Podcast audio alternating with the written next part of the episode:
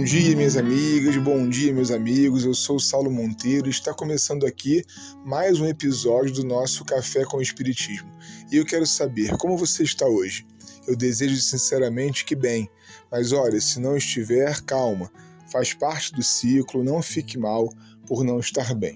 Estamos de volta hoje aos estudos sobre a obra espírita no recorte de Leon Denis. Abrimos na semana passada uma pequena série de reflexões acerca da reencarnação e prometemos retomar hoje com uma importante autocrítica. Aliás, me permita, por favor, desde já um parêntese. Em Espiritismo, gente, é essencial, como em muitas outras áreas do conhecimento, praticar a arte da crítica. Não aquela amarga, pessoal. Eu estou falando de crítica literária, aquela que fez de Kardec o bom senso encarnado, segundo as palavras de Camille Flammarion. Se não olhamos com rigor os textos, não enxergamos as melhorias possíveis neles, não pensamos novas teses, não descobrimos tanto quanto descobrem aqueles que sabem cruzar informações e retirar delas o conhecimento. E é sobre o conhecimento espírita que eu quero começar falando hoje. Não sei o que cada um de vocês ou cada uma de vocês pensam, e eu respeito sinceramente o olhar e adoraria conhecê-los, mas é que, do meu ponto de vista, vivemos hoje no Espiritismo brasileiro uma crise de método de aquisição do conhecimento espírita, justamente pelo modo como tratamos e produzimos os textos espíritas. De um lado, estão aqueles que entendem que em Kardec está tudo o de que precisamos saber erram por ortodoxia. De outro lado, aqueles que aceitam toda e qualquer informação mediúnica por verdade erram por idolatria. Leon Denis não faz parte dessa partida e sempre esteve no campo do equilíbrio. Usando esse equilíbrio, aliás, no tema da reencarnação, ele pôde entender que esse conceito estava presente na codificação como lógica, mas que para ser fiel ao próprio Kardec precisava de confirmações experimentais. E para fazer essa checagem, Leon Denis apresenta uma revisão bibliográfica dos cientistas que puderam conferir experimentalmente a reencarnação e que expõe, por isso, uma ótima síntese do que na Europa, da virada do século XIX para o XX, se produzia sobre o tema. Para que fique mais didático ao irmão e à irmã que me ouvem agora, vou dividir em dois tópicos as provas experimentais da reencarnação, que foi como Leon Denis chamou. Para hoje, ficaremos com a chamada renovação da memória, ou regressão de memória, ou ainda lembrança de vidas passadas.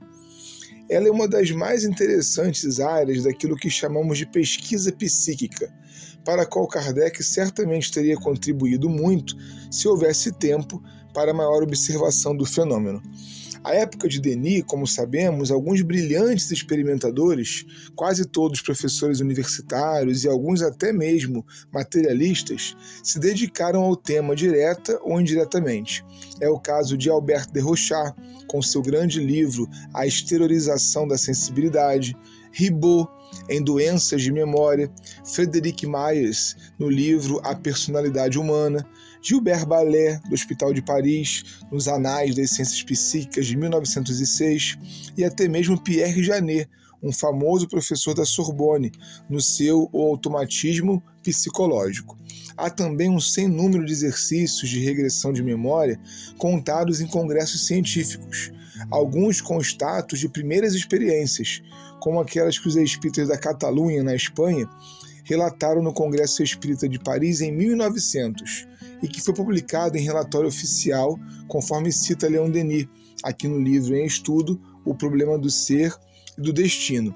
Diz ele: tendo sido médium profundamente adormecido por meio de passes magnéticos, Fernandes Colavida, presidente do Grupo de Estudos Psíquicos de Barcelona, determinou-lhe que dissesse o que fizera na véspera, na antevéspera, uma semana, um mês, um ano antes, e sucessivamente o fez retornar à infância, que este descreveu com todos os detalhes. Sempre orientado pela mesma vontade, o médium relatou sua vida no espaço, a morte em sua última encarnação e, continuamente estimulado, chegou até quatro encarnações, a mais antiga das quais foi uma existência completamente selvagem. A cada existência, os traços do médium mudavam de expressão. Para reconduzir ao seu estado habitual, o fizeram voltar gradualmente até a sua existência atual e em seguida o despertaram. Como podemos ver, Denis e os clássicos espíritas fazem algo fantástico para os tempos de hoje. Vão ao encontro experimental daquilo que o próprio Kardec preferiu preservar na condição de um dogma. Não no sentido da indiscutibilidade dele, claro, mas como uma teoria a se confirmar um dia. Vocês percebem essa virtude no codificador? Mesmo aquilo que passa por um método de conferência da informação espiritual fica numa espécie de limbo, aguardando que, no mínimo, um empirismo a experimente e confirme.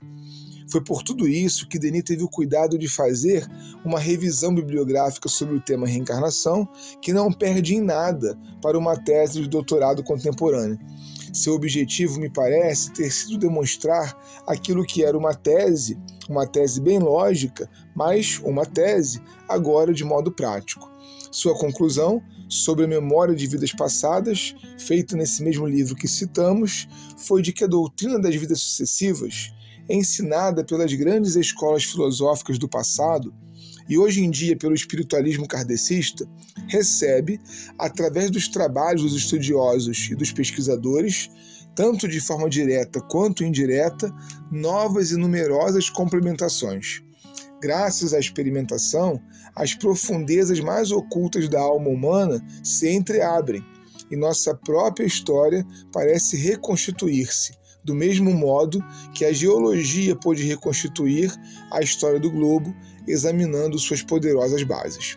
Na semana que vem, vamos analisar a segunda parte dessas provas experimentais da reencarnação, na continuidade dessa tentativa de mostrar como o Espiritismo é dinâmico e progride com o tempo.